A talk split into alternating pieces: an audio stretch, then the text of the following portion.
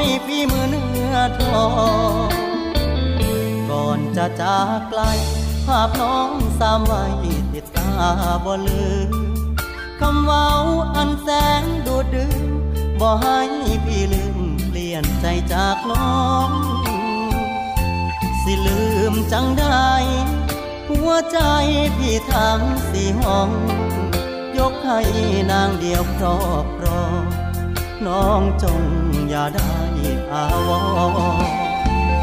ดอกกากะเลาบานเช้าเมื่อกลางเดือนสี่จำบ่ลืมเลยแม่คนดี วันน้องกับพี่สุขใจอ้อนสอสัญญาฟังมูว่าเฮาหากันแน่นอนวันนี้พี่ต้องจากจอ หักใจอำลาไปหาเงินก่อนโบกมือย่อยย่อยตาน้องสำหอยฝากความอาลัย ดังเหมือนมีดควางนอกใจ สะท้อนสวงในให้ห่วงอาวพี่ลาคนเดิมลาเดิมแม่คนตางอลับตาสวงพี่ ขอพรพระ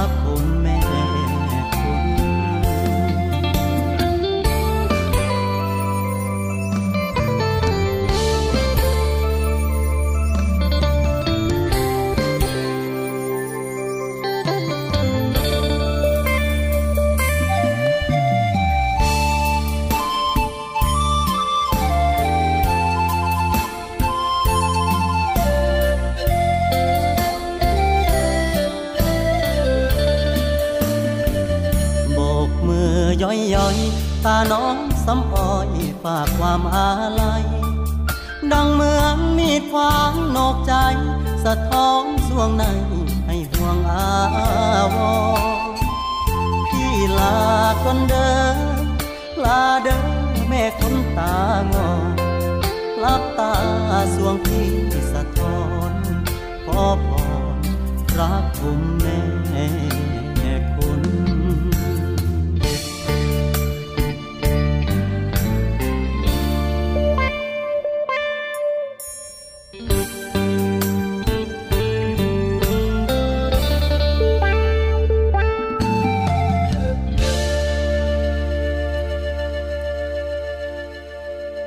วัสดีค่ะ คุณผู้ฟังคะกลับมาพบกับรายการภูมิคุ้มกัน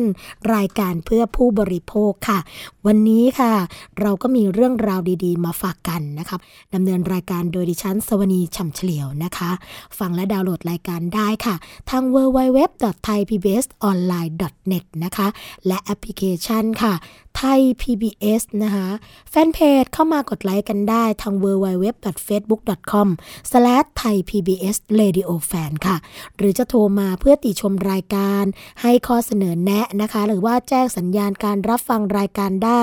ทั้งหมายเลขโทรศัพท์เดิมค่ะ 02 902-666 นะคะ แล้วก็ขอสวัสดีไปยังสถานีวิทยุที่เชื่อมโยงสัญญาณ แล้วก็รับฟังไปพร้อมๆกันณขณะนี้ค่ะ สวัสดีไปยังสถานีวิทยุชุมชนคนหนองย่าไซ จังหวัดสุพรรณบุรี FM 107.5เมกะเฮิรตสถานีวิทยุชุมชนปฐมสาคร FM 106.25เมกะเฮิรตสถานีวิทยุชุมชนคนเมืองลี้จังหวัดลำพูน FM 103.75เมกะเฮิรตสถานีวิทยุชุมชน วัดโพบาลังจังหวัดราชบุรีค่ะ FM 103.75เมกะเฮิรต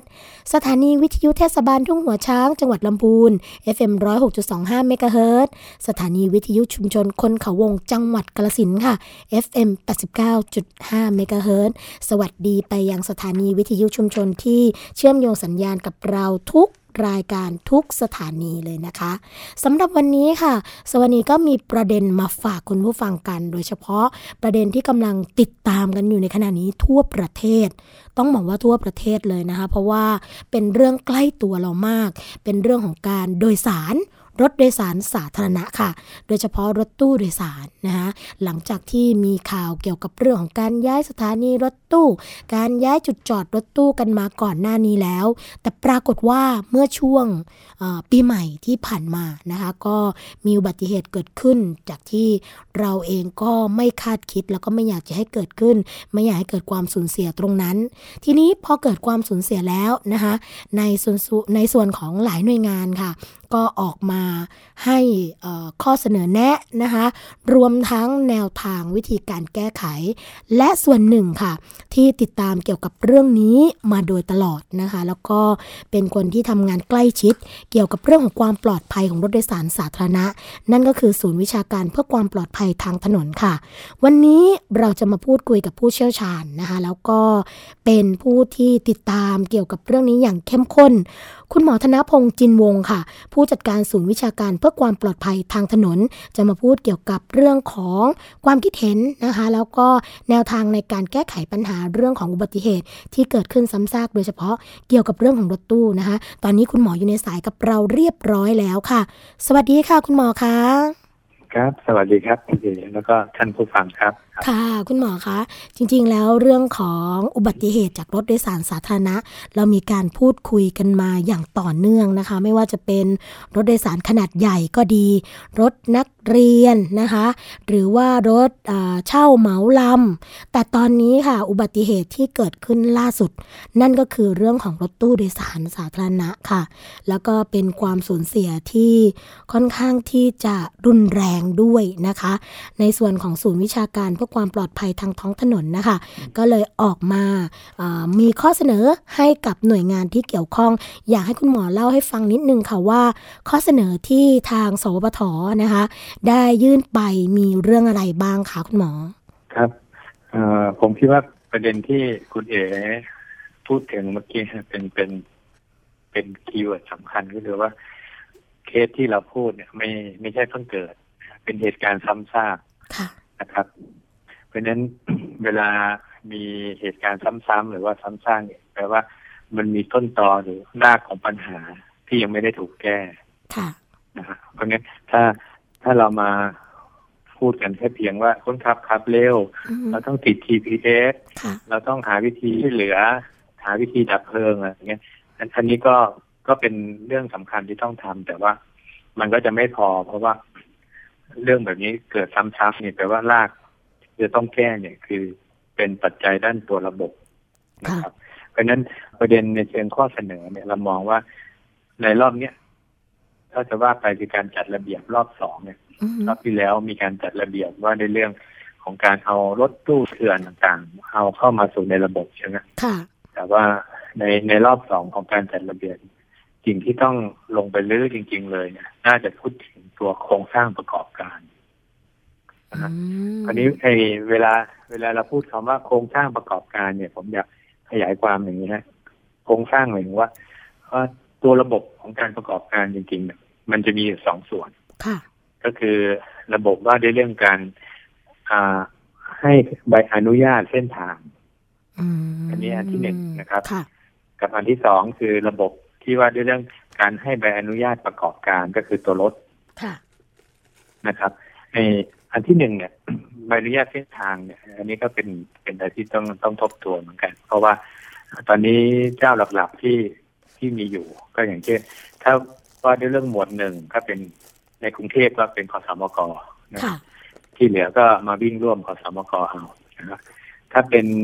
กรุงเทพต่างจังหวัด ก็ไปอยู่ที่บขสครับเป็นอืมเป็นผู้ถือใบอนุญาตเส้นทางค่ะครับอ่าที่เหลือก็มาวิ่งร่วมบกส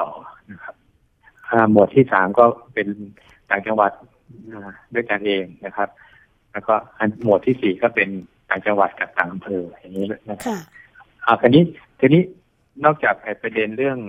การออกใบอนุญาตเส้นทางนะฮะซึ่งเดี๋ยวถ้ามีเวลาคงมาคุย แต่ว่าที่ที่สำคัญก็คือการออกใบอนุญาตตัวประกอบการคือตัวรถตู้ค่ะที่ว่าที่ที่โครงสร้างประกอบการเนี่ย มันมีจุดอ่อนสำคัญเลยก็คือ การที่เปิดช่องหรือว่าเอื้อ ให้คนที่เป็นรายย่อยเนี่ยเข้ามาในระบบเนี่ยง่ายมากอืมค่ะอืมก็ก็คือใครมีรถหนึ่งถึงสองคัน ก็สามารถวิ่งในอ่าระบบได้อย่างนี้ใช่ไหมคะคุณหมอ อ่าใช่ครับก็คือ อ่าผมสมมติผมผมมีเงินอยู่ก้อนหนึ่งผมก็ไปดาวน์รถออกมา ค่ะ ผมก็เอารถรถที่ดาวน์อยู่เนี่ยรถมาไปยื่น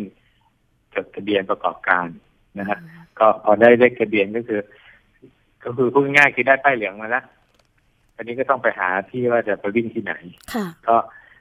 ก็ต้องไปดูว่ามันมีเส้นทางไหนบ้างที่เขาเปิด เส้นทางกรุงเทพจันทร์ถึงตรงนี้นะฮะก็ในเส้นทางกรุงเทพจันทร์ก็อาจจะมีหลายวิน ก็ไปดูว่าเราจะเข้าไปร่วมกับวินไหนอะอันนี้เป็นการการระบบที่ที่ทำให้มีการร่วมประกอบการ ในด้านหนึ่งมันก็อาจจะมีข้อดีก็คือว่ามันทำให้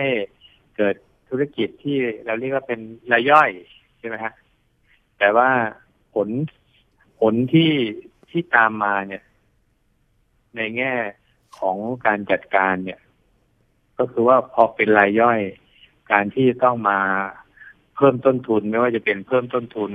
ของตัวรถค่ะเพิ่มต้นทุนของคนขับเนี่ย มันก็จะมีข้อจำกัดอืมเพราะฉะนั้นพอเป็นรายย่อยรถก็ต้องผ่อนสิ่งแรกที่ต้องเริ่มคิดคืออะไรฮะก็ต้องเออทำไงเราจะมีประหยัดรอต้บนทุนอ๋ออ่าอ่า ประหยัดต้นทุนอย่างแรกก็คือต้องไปติดแก๊สก่อนอ่าเพราะว่าใช่ใช่ค่ะเชื้ออ่าเชื้อเพลิง เชื้อเพลิงที่จะประหยัด อันที่สองทำไงเราจะมีรายได้ อ๋อเราก็ต้องเพิ่มดัดแปลง เพิ่มเก้าอี้ให้เต็มอ้าวค่ะอ่า อย่างนี้นะฮะทำไมรายได้มันจะเพียงพอเพื่อผ่อนรถอะอันนี้ก็เริ่มคิดถึงละทั้งนั้นคนขับที่เราจ้างมาวิ่งเนี่ย หรือบางบางคันก็ขับเองนะฮะค่ะก็คือเพื่อจะให้มีรายได้โดยว่าล้อก็ต้องหมุนอยู่ตลอด อืม อืม เพราะฉะนั้นในตรงครับคาว่าล้อต้องหมุนหรือว่าชั่วโมงการทำงานมันต้องเยอะเนี่ย มันก็เป็นที่มาที่เราคุ้นเคยของคำว่าทำรอบค่ะนะครับคราวนี้คุณเอกครับ การทำรอบเนี่ย มันคือต้นตอที่นำไปสู่ความเสี่ยงหลักๆสองเรื่องค่ะนะครับ ก็คือการทำรอบเนี่ยหนึ่งก็คือไปทำให้เกิดความเสี่ยงต่อตัวคนขับเอง กับสองก็คือ ไปทำให้เกิดความเสี่ยงต่อตัวรถก็ลองขยายความทีละประเด็นนะฮะค่ะคุณหมอ การทำรอบเนี่ย ไปสร้างความเสี่ยงตัวคนขับก็คือหนึ่งเพื่อให้ทำรอบได้เนี่ย คนขับก็ต้องขับเร็วขึ้นอ๋อค่ะเพราะฉะนั้นเราจะเห็นพฤติกรรมอันหนึ่งก็คือมีการใช้ความเร็ว ถ้ารถติดหน่อยก็ต้องขับชิดขวาตลอด หรืออาจจะต้องขับฝั่งซ้ายขวาอะไรเงี้ยนะค่ะแต่ที่สำคัญที่เป็นความเสี่ยงที่เราเจอกันในช่วงเทศกาลแล้วก็ช่วงปกติคือ พอทำรอบโดยไม่ได้พักเนี่ยก็จะเกิดความอ่อนล้าแล้วก็หลับในค่ะอันนี้อันนี้คือคือต้นตอจริง ๆ ของมันนะอ่าส่วนอีกปัจจัยเสี่ยงหนึ่งที่การทำรอบทำให้เกิดขึ้นคือพอรถถูกใช้ตลอดนะครับเมื่อกี้เป็นปัจจัยต่อคนขับใช่ไหมครับนี่เป็นปัจจัยต่อตัวรถค่ะคุก็ณหมคืออว่าการการทำรอบนี่ทำให้รถต้องต้องใช้งานตลอด อืมก็ก็ทำให้รถเนี่ยขาดการบำรุงรักษาค่ะ คือคือพูดง่าย ๆ คือ พอถึงช่วงเวลาอาต้องไปดูเรื่องล้อเรื่องเบรก เรื่องระบบต่างๆโอ้โหถ้าถ้าต้องเข้าศูนย์เนี่ยมันมันคือบางทีหมดเป็นวันนะฮะค่ะ ใช้เวลานานค่ะ อ่า มันก็คือรายได้เนาะเพค่ะราะฉะนั้นส่วนใหญ่เขาก็จะหาวิธีเอ๊ะเช็คกันเองได้ไหมหรือไม่อ๋อก็ไม่ต้องไปค่ะเพราะฉะนั้นทั้งหมดเนี่ย ผมคิดว่ามันก็ คือคือถ้าจะแก้นะฮะในข้อเสนอเราเนี่ย เราบอกว่าต้องแก้ที่ต้นทางก่อน ค่ะ คือแก้แก้ว่าหนึ่งถอยกลับไปตั้งแต่ระบบว่าทำยังไงการออกใบอนุญาตประกอบการเนี่ยจะค่อยๆเพิ่มเงื่อนไขที่ทำให้คน คนที่คิดว่าตัวเองไม่พร้อมเขาจะได้รู้ตั้งแต่ ตั้งแต่เนิ่นๆว่า อย่าไปตัดสินใจเอารถเข้ามาเลยนะเพราะว่าเราจะเราจะเข้มงวดนะ อ่า มีข้อจำกัดเราเรามีปัจจัยอื่นเยอะแยะมากมาย เออคืค่ะอคือเนื่องจากพอพอเราปล่อยเขาเข้ามาง่ายเนี่ยเขาก็นึกว่ามันเป็นช่องทางทางออนไลน์ค่ะแต่ว่าพอคนคนที่เข้ามาเนี่ยบางทีเขาอาจจะมองไม่รอบด้าน เช่น มันมีต้นทุนแฝงเยอะนะครับหรือค่ะคือไม่ใช่แค่ต้นทุนค่าเช่ารถนะค่ะต้นทุนแฝงเช่นอะไรครับหนึ่งค่าบินอืนะครับมหรือค่าที่จะมาเข้าบินร่วมเนี่ย บางครั้งอย่างที่เราก็รับรู้นะฮะที่ว่ามี มีการเก็บเป็นก้อนหรือว่าจะมาเก็บเป็นรายเดือนอะไรก็แล้วแต่เนี่ยค่ะมันมันมีต้นทุนแฝงอืมพอมันมีต้นทุนแฝงรายทางอย่างเงี้ยคนที่เข้ามาในระบบเขาตอนแรกเขาอาจจะนึกว่าโอ้มันเป็น คือเห็นคนอื่นทำก็นึกว่าเป็นช่องทางใช่ไหมครับแต่พอเข้ามาจริง ๆ เนี่ย เริ่มเริ่มแบกรับภาระแล้วค่ะแล้วแล้วรถก็ยังผ่อนอยู่ เพราะฉะนั้นมันมันอยู่ในสภาวะที่กลืนไม่เข้าคายไม่ออกอื นะครับมเพราะฉะนั้นอันนี้เป็นประเด็นที่ผมคิดว่าข้อเสนอที่สำคัญอันที่หนึ่งคือการทบทวนใบอนุญาตประกอบการค่ะต้องเข้มงวดค่ะเพื่อปิดช่องอย่าให้เกิดรายย่อย ส่วนอีกอันหนึ่งเมื่อกี้ที่เราพูดถึงใบอนุญาตเส้นทางเนี่ยผมคิดว่าการออกใบอนุญาตเส้นทางเนี่ยทำไงให้ผู้ที่ถือใบอนุญาตเส้นทางเนี่ยต้องเพิ่มความรับผิดชอบ ที่จะมากำกับแต่ละวินนะฮะเช่นถ้าหมวดสองเนี่ย บกสก็ต้องเพิ่มความรับผิดชอบมากขึ้นมาคอยกำกับดูแล อีกอันหนึ่งที่ต้องพึงระวังก็คือว่า เส้นทางที่จะมาเปิดเส้นทางย่อย ผมคิดว่าเส้นทางย่อยของรถตู้เนี่ย อาจจะขาดความรอบคอบในการเปิดเส้นทางอืมถ้าสังเกตดีๆ เราจะค่ะเห็นว่าเส้นทางเนี่ย มันมันซอยย่อยจนไปถึง มันกลายเป็นรถตู้ประจำอำเภอไปแล้วอืมเราจะเราจะเห็นบินอย่างอย่างอ่า กรุงเทพด่านช้างถ้ามาค่ะสายเมืองชนกรุงกรุงเทพสัตหีบกรุงเทพศรีราชา กรุงเทพบางเสลคือคือคือมันซอยซะจน จนยิบย่อยไปหมดเลนึกภาพยออกไหฮะค่ะอ่าหลายคนอาจจะบอกเอ้าก็ดีออกคนที่ต่างอำเภอเนี่ยเขาจะได้ยิงตรงเข้ากรุงเทพเลย แต่ว่ามันทำให้ภาพรวมของระบบจ่ายมันสุดมันเสียสมดุลไป เพราะสิ่งแรกที่จะตามมาคือเวลามีบินย่อยๆเนี่ย พอเขามาวิ่งถึงสายหลักเช่นพอพอเริ่มเข้าสุขุมวิทแล้วอ่าสมมติอย่างชนเนี่ยสมมติต่างฝ่ายต่างรถก็ไม่เต็มมานะฮะจากจัตหีบมาถึงเนี่ยค่ะจากศรีราชาวิ่งวิ่งตีคู่กันมารถรถก็ไม่เต็ม แต่ลูกค้าอยู่ป้ายหน้าเนี่ย จะเกิดพฤติกรรมอะไรครับมีคนรออยู่ป้ายหน้า สุดท้ายก็ต้องขับ แย่งกันเข้าป้าย ใช่ค่ะเอ่อกำลังนึกแวภาพนตาก็เหมอนอืมฮะ มันมันมันก็เหมือนที่เราเห็นนะครับว่าทำไมรถตู้ต้องทะเลาะกันทำไมต้องต้องขับเบียดกันทำไมต้องขับ ขับเร็วเข้าป้ายหรือถ้ากลางวันพอไม่มีลูกค้าก็ขับ ก็จอดแช่อยู่ที่ป้ายอะไรเงี้ย ทั้งทั้งทั้งหมดเนี่ยผมคิดว่ามันมันชี้เห็นว่าไม่ว่าจะเป็นระบบใบอนุญาตประกอบการตัวรถนะฮะหรือใบอนุญาตเส้นทางเนี่ยล้วนแล้วแต่ต้องทบทวนค่ะอันนี้การการทบทวนในครั้งเนี้ยผมคิดว่าเพื่อให้ ให้กลไกมันยังทำงานอยู่ เพราะว่าอ่าบางส่วนของข้อเสนอเนี่ยนะฮะมันต้องใช้เวลา อย่างเช่นการค่อยๆเปลี่ยนจากรถตู้ออกจากระบบ มีรถไมโครบัสหรือรถบัสมาทดแทนเนี่ยอันนี้ต้องใช้เวลา แต่เฉพาะหน้าเนี่ย ในข้อเสนอคือกลไกการติดตามกำกับเนี่ยต้องเข้มแข็งอืมเช่นระบบที่เรามีอยู่ตอนเนี้ยคือ GPS เนี่ยทำไงให้ทุกคันได้ทยอยปิดและมีการกำกับจริง และเริ่มเอาจริงกับพวกที่ขับเร็ว อันนี้การการกำกับเนี่ย มันต้องไม่กำกับไม่เพียงแค่คนขับฮะกำกับไปถึงตัวผู้ประกอบการค่ะคือคือพูดง่าย ๆ คือถ้าจะปรับเนี่ยจะเราอย่าปรับแค่คนขับขับเร็วแต่เจ้าของวินโดนด้วย เจ้าของมเจ้าของรถโดนด้วยค่ะอย่างอย่างเงี้ยมันจะช่วยทำให้ให้มาตรการที่มีอยู่เนี่ย มันมีประสิทธิภาพมากขึ้นค่ะนะฮะ ส่วนอีกด้านหนึ่งก็คือ เราต้องนึกถึงการเอาเทคโนโลยีมาใช้มากขึ้นค่ะนอกเหนือจาก GPS นะฮะและระบบติดตามกำกับ เราอาจจะค่อยๆ ถ้ารถใหม่เข้ามา หรือว่าบินไหนสามารถปรับได้มีการติดตั้งตัวล็อกความเร็วอะไรเงี้ยอืมคือคือทั้งหมดที่เราคุยกันเนี่ย เราจะเห็นว่าถ้าเราไปไล่กำกับแค่พฤติกรรมคนเนี่ย ถ้าตามใดที่คนขับคนเนี่ยรายได้เขายังขึ้นอยู่กับจำนวนรอบเนี่ย ผมว่า อืมมันมันก็ไม่ง่ายที่เราจะไปไล่จับบนถนนทุกคนค่ะก็อาจจะได้ส่วนหนึ่ง แต่ส่วนหนึ่งปากท้องเขาก็ยังอยู่ที่การทำรอบเพราะฉะนั้น เราก็ต้องหาวิธี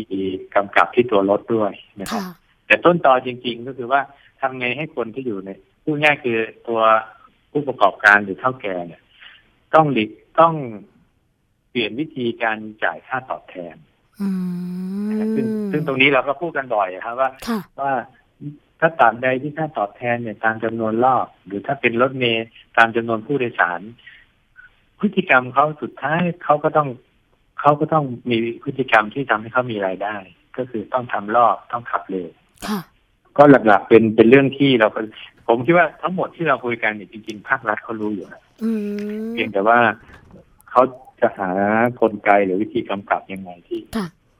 ที่ที่รอบเนี่ยเขาเขาจะต้องเอาจริงเอาจังมากขึ้น คือจริงๆแล้วก็เอาเทคโนโลยีมาใช้มากขึ้นค่ะ จริง ๆ อย่างที่คุณหมอบอกนะคะว่า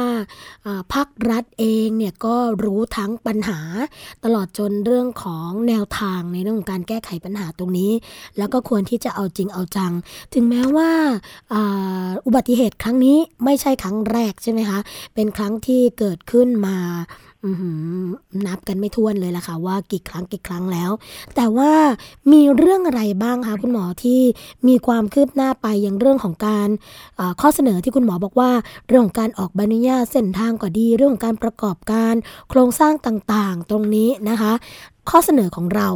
มีไปถึงหน่วยงานรัฐ แล้วได้รับการตอบสนองในเรื่องไหนเป็นพิเศษหรือว่าเป็นกรณีเร่งด่วนบ้างคะคุณหมอ เฉพาะหน้าที่เป็นเรื่องเร่งด่วนเนี่ย ผมคิดว่าเราเริ่มเห็นสัญญาณแล้วว่า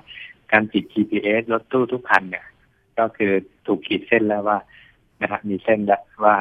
ก่อนสงกรารนี้ต้องติดให้หมดค่ะนะฮะเอ่ออันนี้มีมีเส้นชัดเจนในในทางนโยบาย ซึ่งเดี๋ยวก็คงจะติดตามดูนะฮะอืมอันที่อันที่สองนอกจากมีติด GPS แล้ว อันนี้ที่เราจะ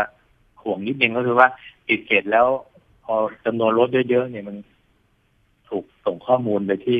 ห้องควบคุมเนี่ย ระบบควบคุมกำกับเนี่ยทำไงมันจะมีประสิทธิภาพอันนี้เดี๋ยวเดี๋ยวเดี๋ยวก็คงจะต้องช่วยกันติดตามค่ะนะครับ อันนี้อันนี้เป็นประเด็นที่หนึ่งที่มีการตอบตอบสนองค่อนข้างรวดเร็ว แล้วก็เป็นเป็นทิศทางที่ดี อันที่สองก็คือการที่พูดถึงการจะคุมกำเนิดละว่ารถตู้หลังปีหกสองเนี่ยนะฮะนะฮะจริงๆอันนี้เป็นข้อเสนอมาสามสี่ปีแล้วแหละของของเครือข่ายผู้บริโภคที่บอกว่า อยากอยากเห็นการหยุดรถตู้นะฮะค่ะแต่ก็โอเคครับตอนนี้ก็เริ่มรับรับสัญญาณแล้วก็โดยเฉพาะสายยาว คือคือเวลาเราพูดเรื่องรถตู้เนี่ยนะฮะผมไม่อยากให้มอง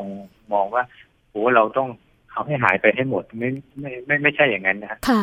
เวลาพูดถึงรถตู้เรากำลังพูดถึงรถดัดแปลงสภาพอืมเรากำลังพูดถึงรถที่ต้องมาติดแก๊สใส่เก้าอี้ไปเยอะๆเรากำลังค่ะพูดถึงรถที่ต้องวิ่งไกลๆคนขับไม่ได้พักค่ะ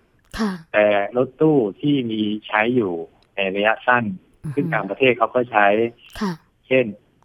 รถตู้ที่ไม่ได้ดัดแปลงสภาพก็ติดเก้าอี้ปกติฮะเก้าที่นั่งมายังไงเป็นแบบนั้นเลแล้ยวค่ะอ่ารับส่งรับส่งจากอ่าสนามบินมาอะไรเงี้ย ผมว่ามันก็ยังถูกใช้ปกติ หรือแม้แต่รถตู้ในหน่วยงานของราชการของหน่วยงานอืมต่างๆเขาก็ใช้รถตู้ค่ะนะครับเพราะงั้นผมผมอยากให้ ให้ผู้ฟังแยกนะฮะว่าเราเรากำลังพูดถึงสิ่งที่สำคัญนี่ว่ารถตู้ประจำทางรถตู้ที่เอามาวิ่งรับคนไกลๆจำนวนมากๆเนี่ยอันนี้อันนี้ต้องต้องเข้มงวดนะครับอันนี้เพราะฉะนั้นอันอันที่สองก็คือว่าจะต้องค่อยๆตัดวงจรในกลุ่มของของรถตู้ระยะไกลนะฮะซึ่งตอนนี้ก็ตีเส้นแล้วว่าสามร้อยกิโลเนี่ยค่อยๆหายไปค่ะทยอยหายไปงั้นก็จะมีสองเรื่องนะ GPS รถ ตู้จะลดลง แล้วก็อ่าระยะภายในปลายปีนี้เราจะเริ่มเห็นค่อยๆทยอยมีรถใหญ่ขึ้นนะฮะอืเป็นเป็นมเป็นมิมิบัสไมโครบัสขึ้นมาใช่ไหมครับค่ะซึ่งตรงนั้นตรงนั้นก็ต้องเป็นเป็นที่เข้าใจนิดนึงนะว่าในในเวลาเราพูดถึงข้อเสนอเนี่ยเราก็ไม่อยากให้ให้เป็นลักษณะนี้เสือปะจระเข้เดี๋ยวจะกลายเป็นว่าอืมไปไปเร่งให้เอารถที่ไม่มีคุณภาพเข้ามาใช้ไม่ใช่นะค่ะคือ คือการจะเอารถอื่นมาทดแทนก็ต้องเป็นรถที่มีมาตรฐาน มีคุณภาพมีความต้องปลอดภัยต้องกับผู้โดยอ่าสารนะคะอ่าต้องเป็นรถที่ผ่านการทดสอบ มีการทดสอบในเรื่องของความแข็งแรงโครงสร้างนะฮะไม่ดัดแปลงสภาพนะฮะมีมีเรื่องของการยึดเกาะเก้าอี้ตัวอุปกรณ์อะไรพูดง่ายคือคือสเปคมาตรฐานเนี่ยต้องมีนะครับ ไม่ใช่ค่ะไม่ใช่เอารถอะไรก็ได้มามามาทดแทนนะครับอืมอันนี้เป็นข้อเสนออันหนึ่งค่ะ แต่อีกอันหนึ่งที่ผมคิดว่าในทางฝั่งผู้บริโภคก็ก็ก็คงจะเสนอด้วยนะฮะแต่ว่ายังยังเห็นเงียบๆอยู่นะครับ ก็คือว่าข้อมูลต่างๆที่ภาครัฐกำลังดำเนินการเนี่ยผมคิดว่าจะมีประโยชน์มากเลยถ้าให้ผู้บริโภครับ รู้แล้วช่วยกันเฝ้าระวัง ตัวอย่างเช่น เออทำไงให้การติด GPS เนี่ย การรับรู้ไม่ใช่แค่ส่งมาที่คอนโทรลอืมนะแต่ทำคล้ายๆวิน ของธรรมศาสตร์ศูนย์รังสิตนะฮะที่พอเกินหนึ่งร้อยกิโลเมตร เนี่ย มันมีเครื่องมืออนหนึ่งก็คือการอะลาม คือมัน alert แล้วมันก็อะลามค่ะมันก็มีเสียงดังในรถตู้ อย่างเงี้ยพลังของผู้บริโภคก็จะสามารถช่วยช่วยได้นะฮะอันนี้อันนี้ผมว่ามองว่าเป็นประโยชน์ หรือการให้ผู้บริโภค access หรือเข้าถึงข้อมูล เราทำให้มีแอปพลิเคชันเลยไหมว่าวินนี้มีประวัติเป็นอย่างไรรถรถผ่านการ ตรวจสภาพครั้งสุดท้ายเมื่อไหร่ ประกันภัยรถยนต์เป็นประเภทไหนบ้างอะไรเงี้ย ผมว่าข้อมูลเหล่านี้เป็นข้อมูลที่ผู้บริโภคอยากรู้นะ ค่ะ แล้วมันสมัยนี้ข้อมูลพวกนี้มันก็อยู่ในคอมพิวเตอร์อือฮึมันไม่ใช่เรื่องยากที่จะเข้าถึงเนี่ยคือค่ะทำยังไงถ้าถ้าจะดึงพลังผู้บริโภคให้มีพลังมากขึ้นเนี่ยผมว่าต้องเปิดช่องให้เขาเข้าถึงแล้วก็ได้แลกเปลี่ยนข้อมูลนะครับค่ะจำได้ไม่ว่าไม่ไม่ไม่ใช่เพียงหรอกครับครับ ค่ะจำได้ถึงข้อเสนอนี้เหมือนกันค่ะคุณหมอว่า เมื่อประมาณสัก 2-3 ปีที่แล้วค่ะ เรามีการพูดถึงเรื่องนี้ในข้อเสนอของเครือข่ายผู้บริโภคเรื่องของการเข้าถึงข้อมูลนะคะ ที่สามารถทำให้ผู้บริโภคเนี่ยมีส่วนในการตัดสินใจที่จะเลือกใช้บริการรถโดยสารที่มีความปลอดภัยสำหรับตัวเองอย่างที่คุณหมอบอกเลย แล้วก็ปีนี้เราอาจจะมาย้ำกันอีกสักครั้งหนึ่งนะคะในเริ่มปี 2560 แล้วก็ทำให้หน่วยงานต่างๆ เห็นว่าการเปิดเผยข้อมูลมีความสำคัญยังไงนะคะ คุณหมอ ตรงตรงนี้มีประโยชน์ครับ แล้วก็ถ้าทางรายการทางคุณเอทางท่านท่านผู้ฟังค่ะเห็นประเด็นว่าเฮ้ช่วงนี้ผู้บริโภคน่าจะเคลื่อนไหวยังไง ผมว่าน่าอือฮึน่าจะส่งสัญญาณออกมานะค่ะหนึ่งเราอยากมีมี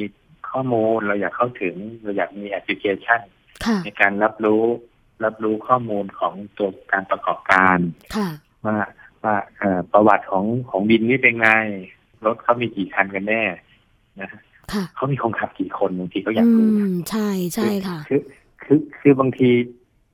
บางทีเราก็ไม่เคยรู้เนี่ยนะว่าวินนี่มีรถกี่คันใช่ค่ะคุณหมอไม่บางทีไม่ทราบเลยจริง ๆ เพราะว่าบางครั้งนะคะอ่าที่เจอกับตัวเองก็คือ ตอนเช้าเนี่ยขึ้นรถคันนี้มาทำงาน ตอนเย็นก็ครับขึ้นรถคันนี้กลับอีกค่ะคุณหมอ คนขับคนอ่าเดียวคนเดิม คนเก็บเงินคนเดิมอ่าเหมือนกันค่ะ เลยไม่แน่ใจว่าเอ๊ะอ่าสายนี้เขามีกันกี่คนเออก็ก็อะไรข้อมูลอะไรพวกนี้มันมันประกอบการตัดสินใจ โอเคอะเราอาจจะยังไม่มีทางเลือกอย่างอื่นมากนะคือคือหลายคนท่านผู้ฟังหลายคนอาจจะรู้สึกอุ้ยต่อให้รู้ยังไงก็ต้องขึ้นเพราะไม่มีทางเลือก แต่อย่างน้อยมันมันก็เป็นข้อมูลที่ทำให้เราช่วยกันสะท้อนได้ว่าโอ้ถ้ามันมีแค่เนี้ย เราเริ่มรู้สึกไม่ปลอดภัยนะ เขาน่าจะคิดถึงการการจัดการคนขับที่มากกว่านี้ แล้วถ้าเกิดคนหนึ่งป่วยไปนะครับอืมมันจะได้ไม่เหมือนข่าวที่เราได้ยินนะว่าเอ่อคนขับเมาขับแหกด่าน แต่พอไปอ่านในรายละเอียดของข่าวจริงๆ กลายเป็นว่าอ๋อคนขับคนเนี้ย จริงๆเขาออกออกการแล้ว แต่ว่าอีกคนหนึ่งที่ต้องขับรถเนี่ยเผอิญป่วย เจ้าของบิน เห็นผู้โดยสารขึ้นรถแล้วก็ทำไงฮะก็โทรไปบอกไปตามไอ้คนนี้ ซึ่งซึ่งออกกะไปแล้วกำลังนั่งดิ้งกับเพื่อนๆอือหือค่ะ ก็มาเลยสิเต็มที่เลย แล้วก็เต็มที่เลยบินก็ปล่อยให้คนนี้ขับ แล้วพอไปเจอด่านตำรวจก็เลยกลัวอือหืก็อเลยขับแหกด่านนะครับอือหืออัอันนี้ก็เกิดเหตุเร็วๆเนี่ยนะฮะเมื่อค่ะเดือนที่แล้วที่เราได้ได้ยินข่าวใหญ่โต ก็อย่างนี้นะครับ ทั้งหมดผมคิดว่ามันเป็นข้อมูลสำคัญที่ผู้บริโภคอยากรู้นะค่ะแล้วก็ แล้วพอรู้แล้วเราก็มาช่วยกัน ส่วนภาครัฐนี่ผมคิดว่าจะระยะเปลี่ยนผ่านเนี่ยต้องหาตัวช่วยให้ให้ผู้ประกอบการด้วยเช่นกันว่า เรารู้อยู่แล้วว่าเขาเป็นรายย่อยค่ะเราจะช่วยยังไงที่จะทำให้ เพราะหลายคนเนี่ยยังผ่อนรถอยู่เลยฮะอืมเราจะให้มีการรวมกลุ่มกันยังไง ที่จะค่ะให้เกิดระบบการดูการดูแลรถ จะลดต้นทุนเขาตรงไหนค่ะหรือค่าค่าใช้จ่ายที่เมื่อกี้เราพูดกันนะ ค่าใช้จ่ายแฝงเนี่ยค่ะตัดวงจรได้ไหมอย่าอย่าให้มีตรงนี้หรือตราบใดที่ที่เขาไม่มีต้นทุนแฝงเนี่ย ผมเชื่อว่าหลายคนพร้อมที่จะค่อยๆปรับตัว พร้อมที่จะไม่ต้องมีไปมีปัญหาเรื่องทำรอบอะไรต่างๆนะครับการร่วมมือกับผู้ประกอบการดี ๆ นะคะ แล้วก็ส่งเสริมให้เกิดการ เขาเรียกว่าตระหนัก ถึงการมีจรรยาบรรณของวิชาชีพของตัวเองตรงนี้นะคะ เห็นด้วยเป็นอย่างมากเลยค่ะคุณหมอ เพราะว่าถ้าเกิดว่าผู้ประกอบการดี แต่ว่าไม่ได้รับการสนับสนุนที่เพียงพอ เขาก็อาจจะล้มหายตายจากกันไป แล้วก็เหลือแต่ผู้ประกอบการที่อาจจะยังไม่พร้อมนะคะ หรือว่าคนที่วิ่งรถที่ยังไม่พร้อมที่จะวิ่งรถจริง ๆ แต่ก็วิ่งไปเพื่อที่จะทำให้เกิดรายได้เข้ามาแทนอะไรประมาณนี้ ก็อุบัติเหตุก็อาจจะยังเกิดขึ้นนะคะ คุณหมอ หรืออย่างน้อยให้เขารวมกลุ่มกันค่ะ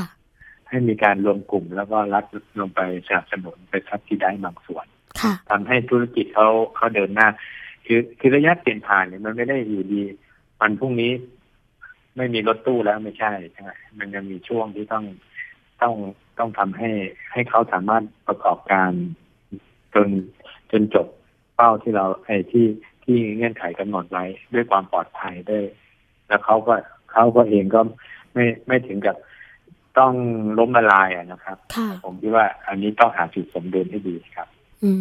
ม ค่ะโอ้วันนี้รายการโอเคภูมิคุ้มกันเราครับก็ต้องขอขอบพระคุณนะคะ คุณหมอธนพงษ์จินวงศ์ค่ะ ที่มาให้ข้อมูลความรู้นะคะ แล้วก็ข้อเสนอแนะรวมทั้งข้อเสนอที่ได้เสนอไปยังหน่วยงานที่เกี่ยวข้องทำให้คุณผู้ฟังเนี่ย อาจจะกำลังคิดอยู่นะคะ คุณหมอว่า เอ๊ะจะร่วมเป็นส่วนหนึ่งอย่างไร ในการที่จะทำให้รถโดยสารสาธารณะของเราเนี่ยค่ะ มีความปลอดภัยได้ แล้วก็สิ่งที่คุณหมอคุยมาวันนี้เนี่ยอาจจะเป็นการจุดประกายให้สถานีวิทยุชุมชน ที่เชื่อมโยงสัญญาณกับเราในทุกๆทที่ทั่วประเทศแบบนี้นะคะ ได้เป็นส่วนหนึ่งที่จะนำเสนอข้อมูลที่เป็นประโยชน์ให้กับผู้บริโภคต่อไปด้วยค่ะ วันนี้รายการภูมิคุ้มกันท่องขอกราบขอบพระคุณคุณหมอเป็นอย่างยิ่งเลยนะคะ แล้วก็หวังว่าเราคงได้มีโอกาสพูดคุยกันอีกนะคะ คุณหมอครับผมครับ ค่ะ สวัสดีครับยินดีค่ะครับค่ะ สวัสดีค่ะ ก็เป็นข้อมูลดีๆนะคะ จากนายแพทย์ธนพงษ์จินวงค่ะ ผู้จัดการศูนย์วิชาการเพื่อความปลอดภัยทางถนนนะคะ ก็เป็นความคิดเห็นเกี่ยวกับเรื่องของอุบัติเหตุในครั้งนี้ค่ะ พร้อมกับข้อเสนอแนะนะคะ ว่าหน่วยงานต่างๆ โดยเฉพาะกระทรวงคมนาคม หน่วยงานที่เกี่ยวข้อง ต้องมีการควบคุมเข้มงวด โดยเฉพาะเรื่องของระบบต่างๆนะคะ การออกกฎระเบียบที่รถตู้สาธารณะเนี่ยสามารถปฏิบัติได้เรื่องของการวิ่งนะคะในเส้นทางที่ไม่ควรที่จะเกิน 300 กิโลเมตรนะคะหรือว่าถ้าเกิดเกิน 300 กิโลเมตรไปเนี่ยก็ควรที่จะเป็นรถมินิบัส ขนาดเล็กนะคะก็อาจจะมีความเหมาะสมหรือว่าเส้นทางที่มีการหลบเลี่ยงนะคะยังใช้รถตู้ขนส่งเนี่ยก็ควรที่จะมีการติดตั้งเครื่องกำหนดความเร็วหรือว่า speed limiter ค่ะ เพื่อควบคุมในการใช้ความเร็วของรถตู้โดยสารสาธารณะนะคะ ก็เป็นนวัตกรรมค่ะที่นอกเหนือจากการติดตั้ง GPS เพื่อตรวจจับความเร็วนะคะ เพราะว่าเครื่องตัวนี้เนี่ยก็สามารถใช้ควบคุมความเร็วได้ดีกว่า GPS นั่นเอง หรือว่าระบบการสั่งการส่วนกลางนะคะ ควรที่จะมีการประมวลผลข้อมูล แล้วก็เปิดเผยให้กับตัวผู้บริโภคได้รับทราบว่าจริง ๆ แล้วนะคะ ผู้ประกอบการรายไหนมีคนขับเท่าไหร่ เส้นทางเป็นอย่างไร มีรถกี่คันมีอุบัติเหตุเกิดขึ้นกี่ครั้งแล้วนะคะ มีประกันจากบริษัทอะไร เพื่อที่จะทำให้ผู้บริโภคเนี่ยมีส่วนในการตัดสินใจ แล้วก็เลือกใช้บริการรถโดยสารที่มีความปลอดภัยนั่นเองค่ะสำหรับช่วงแรกของรายการภูมิคุ้มกัน เราคงจะพักกันไว้สักครู่หนึ่ง เดี๋ยวช่วงที่ 2 ค่ะ ยังคงมีประเด็นเกี่ยวกับเรื่องของรถโดยสารสาธารณะ และมาตรการควบคุมที่หน่วยงานต่างๆ ออกมา ให้ข้อคิดเห็นค่ะ พักกันสักครู่นะคะ เกราะป้องกัน เพื่อการเป็นผู้บริโภคที่ฉลาดซื้อ และฉลาดใช้ ในรายการ ภูมิคุ้มกัน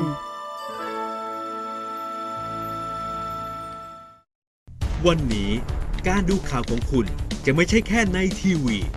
ไทไทย PBS ให้คุณดูข่าวได้หลากหลายช่องทางถูกน้ำท่วมเต็มพื้นที่ เว็บไซต์ www.thaipbs.or.th/news Facebook Thai PBS News Twitter @thaipbsnews YouTube Thai PBS News ไหลล้นทะลักเข้ามานะกดติดสนันในการข่าวพร้อมๆกับหน้าจอไร้ขีดจำกัดเรื่องเวลา เข้าถึงรายละเอียดได้มากกว่า ไม่ว่าจะอยู่ณจุดไหน ก็รับรู้ข่าวได้ทันที ดูสด และดูย้อนหลังได้ทุกที่ กับ 4 ช่องทางใหม่ข่าวไทย PBS ข่าวออนไลน์ ชับไว้ในมือคุณ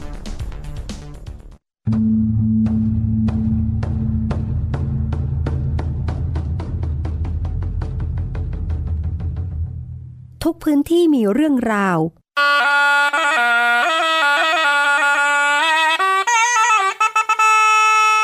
พร้อมขยายกระจายเสียง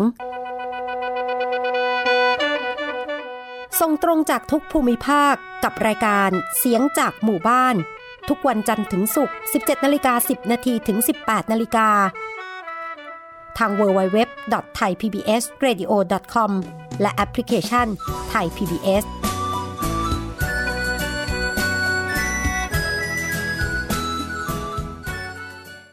คุณเชื่อหรือไม่ ครีมหน้าใสขาวเร่งกระปุกเดียวเอาอยู่ 3 วันเห็นผล กาแฟลดความอ้วนเร่งด่วน 7 วันลดลง 10 กิโล ผลิตภัณฑ์เสริมอาหารผิวขาววิ่งเปล่งประกายออร่าภายในหนึ่งสัปดาห์ ถ้าคุณเชื่อ คุณกำลังตกเป็นเหยื่อโฆษณาโอ้อวดเกินจริง อยากสวยอย่าเสี่ยง อย่าหลงเชื่อคำโฆษณา ผลิตภัณฑ์สุขภาพโอ้อวดเกินจริง อยากสวยแบบไม่เสี่ยง ค้นหาความจริงที่ถูกต้องได้ที่ www.oy.com หรือ Oy Smart Application ด้วยความปรารถนาดีจากสำนักงานคณะกรรมการอาหารและยากระทรวงสาธารณสุข เกราะป้องกัน เพื่อการเป็นผู้บริโภคที่ฉลาดซื้อ และฉลาดใช้ ในรายการ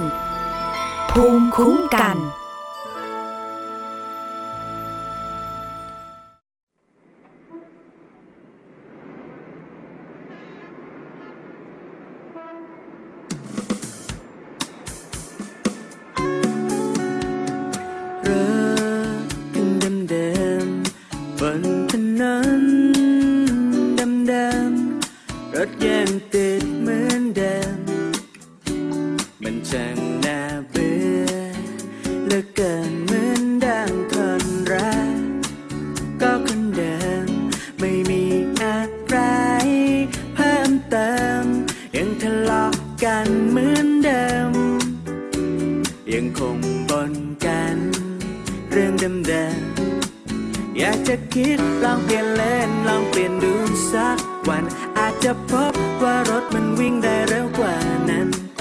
เปลี่ยนคนรักลองเปลี่ยนเลยลองเปลี่ยนด้วยแล้วกันเพื่อจะมีอะไรที่ดีกว่านี้ แต่สุดท้าย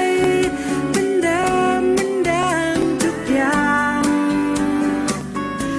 จะเปลี่ยนเลน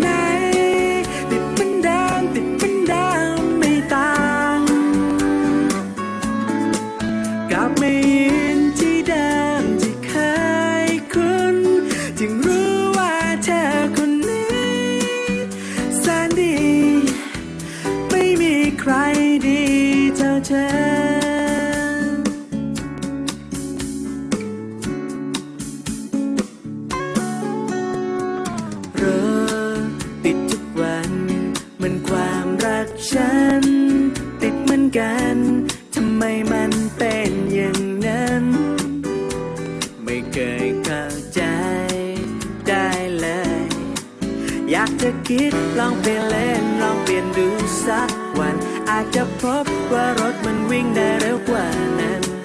เปลี่ยนคนรักลองเปลี่ยนเลยลองเปลี่ยนด้วยแล้วกันเพื่อจะมีอะไรที่ดีกว่านี้ แต่สุดท้ายมันดิมมันดิมทุกอย่าง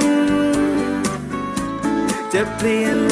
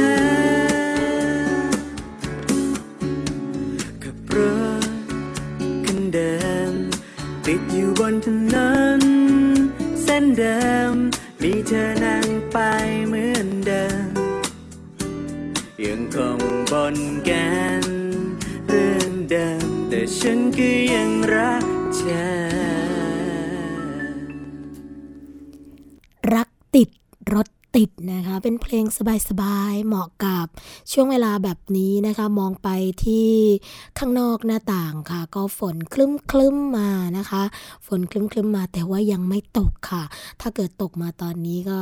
ลำบากนิดนึงนะคะ เพราะว่าผู้หญิงบอบบางอย่างโซนนี้เนี่ย เวลาจะเดินออกจากห้องส่งเพื่อไปรับประทานอาหาร มันก็เดินลำบากค่ะ อาจจะลื่นได้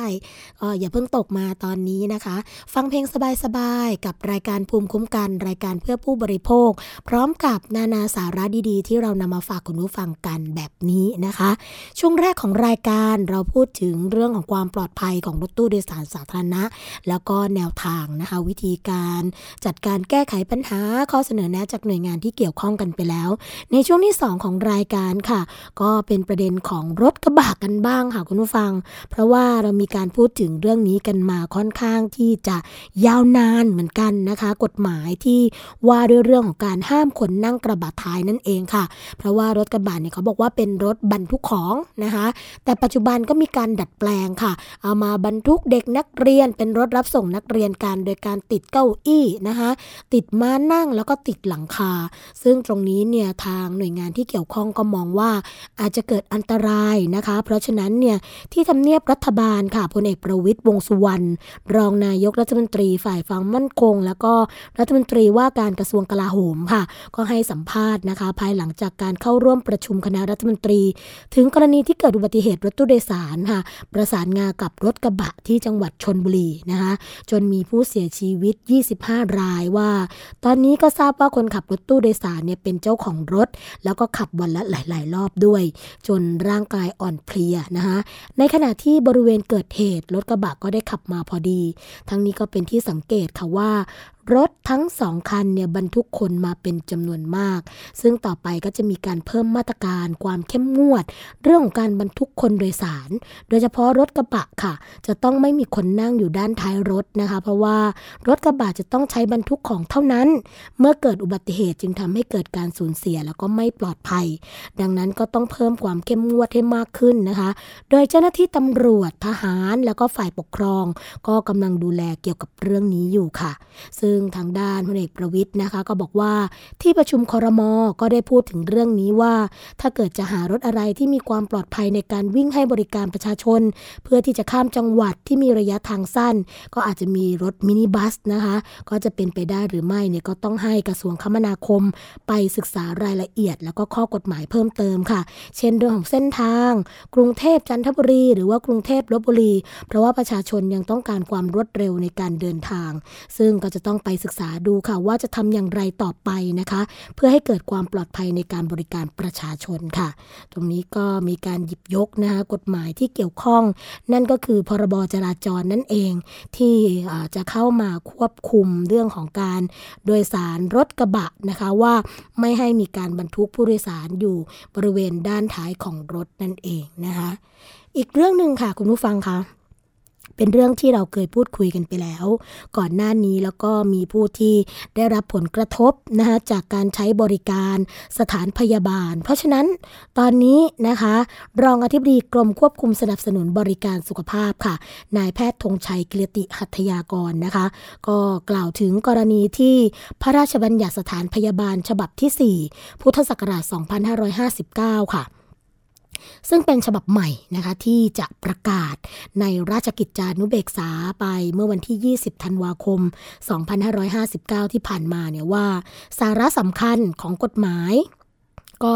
จะแตกต่างจากพระราชบัญญัติฉบับเดิมค่ะ ก็คือประการที่1นนะคะ สถานพยาบาลทุกแห่งจะต้องประกาศอัตราค่าพยาบาล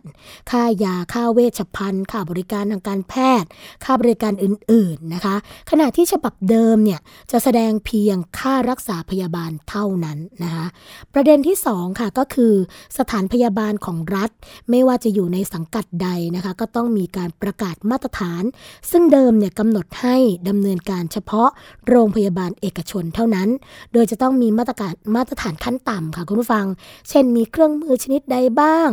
และก็ 3 นะคะก็คือสถานพยาบาลต้องไม่มีการโฆษณาเกินจริงค่ะ และหากต้องโฆษณาหรือประกาศใด ๆ เกี่ยวกับเรื่องของการประกอบกิจการของสถานพยาบาล ก็ต้องได้รับการอนุมัติข้อความ เสียงหรือภาพค่ะ ที่ใช้ในการโฆษณาหรือประกาศจาก สบสหรือว่าในส่วนของอสนับสนุนบริการสุขภาพนะคะกรมสนับสนุนบริการสุขภาพ เท่านั้นจึงจะโฆษณาได้ ก็ถือว่าเป็นการควบคุมแล้วก็ป้องกันการโฆษณาตั้งแต่เริ่ม จะได้ไม่เป็นการจับกลุ่มการกระทำความผิดนะคะในเรื่องของการโฆษณาในภายหลัง จากการที่มีโฆษณาออกไปแล้วเหมือนในปัจจุบันนั่นเองค่ะ คุณหมอธงชัยนะคะก็ยังบอกว่าการที่ต้องปรับปรุง แล้วก็ออกกฎหมายสถานพยาบาลฉบับใหม่เนี่ยให้มีความครอบคลุมการบังคับใช้กับสถานพยาบาลของรัฐด้วยเนี่ยก็เพราะว่าปัจจุบันค่ะ สถานบริการของรัฐเนี่ยไม่ได้มีเฉพาะสังกัดกระทรวงสาธารณสุข หรือกระทรวงศึกษาธิการก็คือโรงพยาบาลของมหาวิทยาลัยนั่นเองนะคะ แต่ก็ยังมีสถานพยาบาลของรัฐบาลรูปแบบใหม่ ๆ เกิดขึ้น เช่น องค์กรปกครองส่วนท้องถิ่นนะคะ ก็มีการสร้างสถานพยาบาล แต่ว่าเป็นการจ้างให้ภาคเอกชนเป็นผู้บริหารค่ะ เหมือนที่จังหวัดภูเก็ตนะคะก็เป็นเช่นนี้หากดำเนินการก็จะมุ่งผลกำไรขาดทุนแบบเอกชน ก็อาจจะมีการลดต้นทุนมากนะคะ จนกระทบกับมาตรฐานสถานพยาบาล จึงจำเป็นต้องมีการตรวจสอบแล้วก็ควบคุมมาตรฐานนั่นเองค่ะ การออกกฎหมายใหม่นะคะ ก็มุ่งที่จะควบคุมดูแล สถานพยาบาลภาคเอกชน แล้วก็ภาครัฐ ที่เป็นรูปแบบสถานพยาบาลใหม่ ๆ ที่เป็นการร่วมทุนกันนะคะ ระหว่างรัฐ เอกชน แล้วก็เป็นแนวโน้มที่จะเป็นไปได้ในอนาคตค่ะ ที่จะมีการร่วมทุนสถานพยาบาล เช่นนี้ อีกเยอะแยะมากมายนะคะ ส่วนโรงพยาบาลของรัฐค่ะ เดิมที่ดำเนินการโดยรัฐเป็นหลักนะก็ไม่ได้มองเรื่องขาดทุน ไม่ได้มองเรื่องผลกำไร ก็จะไม่ได้รับผลกระทบจากพรบฉบับใหม่นี้ แต่ก็จะมีการควบคุมเรื่องมาตรฐานขั้นต่ำค่ะ เพื่อที่จะตรวจสอบนะคะ หากพบว่าที่ไหนขาดเครื่องมือพื้นฐานชนิดไหน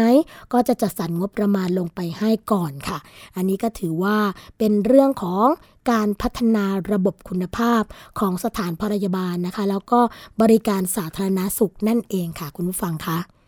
รายการภูมิคุ้มกันดำเนินรายการมาจนถึงช่วงสุดท้ายนะคะ ของรายการกันแล้วค่ะ แต่ก็ขอประชาสัมพันธ์นิดนึงไปยังสถานีวิทยุนะคะ ที่ต้องการเชื่อมโยงสัญญาณ กับรายการภูมิคุ้มกันของไทย PBS ไปออกอากาศค่ะ จะเป็นออกอากาศสดหรือว่าย้อนหลังก็ได้นะคะ เพียงแต่แจ้งมายัง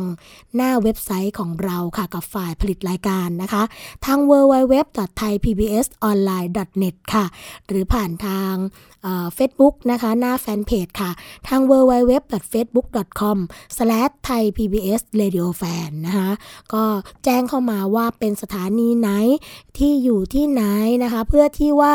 ทางรายการภูมคุ้มกันร่วมกับทางมูลนิธิเพื่อผู้บริโภคค่ะ โดยนิตยสารฉลาดซื้อนะคะ ก็จะจัดส่งนิตยสารฉลาดซื้อให้ฟรี เดือนละหนึ่งเล่มโดยที่ไม่คิดค่าใช้จ่ายใด ๆ ทั้งสิ้นค่ะ นิตยสารฉลาดซื้อจะมีข้อมูลที่เป็นประโยชน์สำหรับผู้บริโภคนะคะ สามารถที่จะนำไปเผยแพร่ข้อมูลข่าวสาร รวมทั้งให้ผู้บริโภคเนี่ยสมัครเป็นสมาชิกก็ได้ เพื่อสนับสนุนกิจกรรมการคุ้มครองผู้บริโภคต่อไปในอนาคตค่ะ แล้วก็สถานีวิทยุชุมชนนะคะ ที่เชื่อมโยงสัญญาณกับเราด้วยดีเสมอมา ตอนนี้นะคะก็มีสถานีวิทยุชุมชนคนหนองย่าไซ จังหวัดสุพรรณบุรี FM 107.5เมกะเฮิรตสถานีวิทยุชุมชนปฐมสาคร จังหวัดจังหวัดสมุทรสาครนะคะ FM 106.25เมกะเฮิรตสถานีวิทยุชุมชนคนเมืองลี้จังหวัดลำพูน FM 103.75เมกะเฮิรตสถานีวิทยุชุมชนวัดโพบัลลังจังหวัดราชบุรีค่ะ FM FM 103.75 เมกะเฮิรตสถานีวิทยุเทศบาลทุ่งหัวช้างจังหวัดลำพูน จังหวัดลำพูนนะคะ FM 106.25 เมกะเฮิรตสถานีวิทยุชุมชนคนเขาวง อันนี้จังหวัดกาลสินค่ะ FM 89.5 เมกะเฮิรตนะคะ ทุกสถานีที่เชื่อมโยงสัญญาณกับเรา ก็หวังว่าคงได้รับนิตยสารฉลาดซื้อกันไปเป็นที่เรียบร้อยแล้วสำหรับเดือนธันวาคมที่ผ่านมานะคะ เดี๋ยวเดือนมกราคมก็รอรับกันต่อไปค่ะ อย่าลืมนะคะช่วยกันประชาสัมพันธ์ค่ะ เพื่อเป็นการคุ้มครองผู้บริโภคต่อไปนะคะ เรื่องของการคุ้มครองผู้บริโภค เป็นสิ่งสำคัญมากค่ะ เพราะว่าสิทธิ์ของเราเราต้องรักษา ถ้าเกิดมีเรื่องเดือดร้อนขึ้นมาก็ต้องร้องเรียนนะคะ การใช้สิทธิ์ถือว่าเป็นการปกป้องสิทธิ์ของตัวเอง แล้วก็เป็นการขยายผลในการปกป้องสิทธิ์ของคนอื่นไปด้วยค่ะ ร้องทุกหนึ่งครั้งดีกว่าบ่นพันครั้งยังคงใช้ได้อยู่เสมอนะคะสำหรับวันนี้ค่ะ สวนีและรายการภูมิคุ้มกัน คงต้องขอลาคุณผู้ฟังไปก่อน พบกันใหม่ในวันต่อไป สวัสดีค่ะ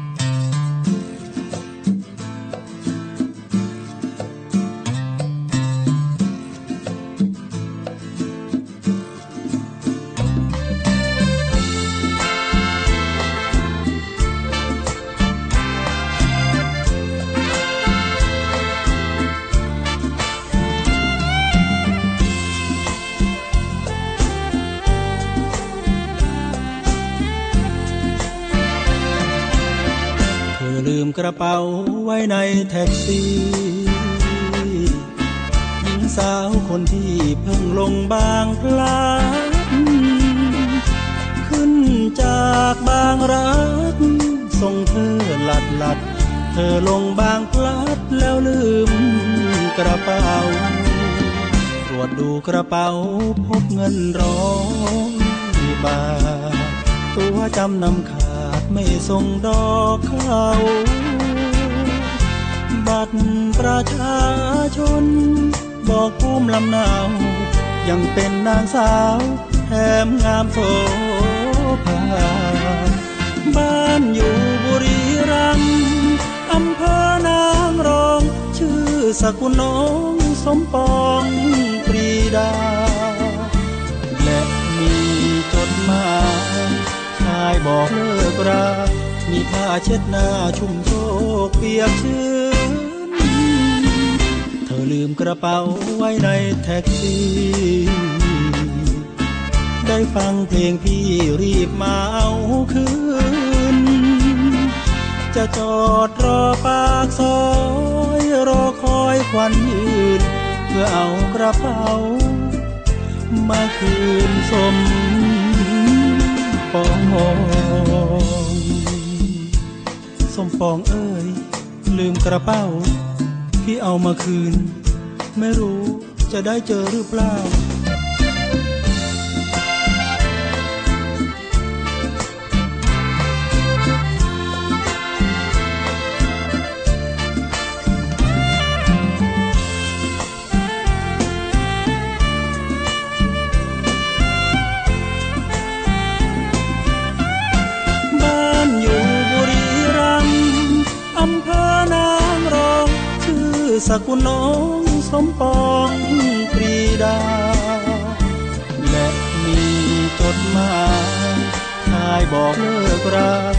ผ้าเช็ดหน้าชุ่มโช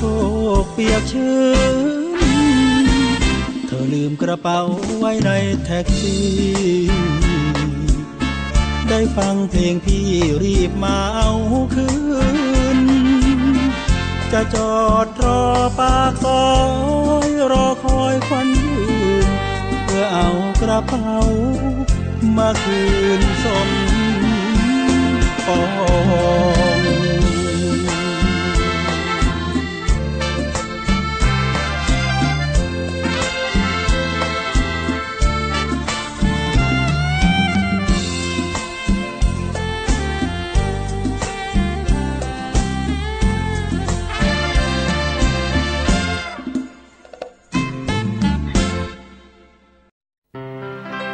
เกราะป้องกัน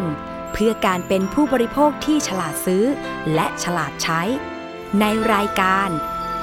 ภูมิคุ้มกันน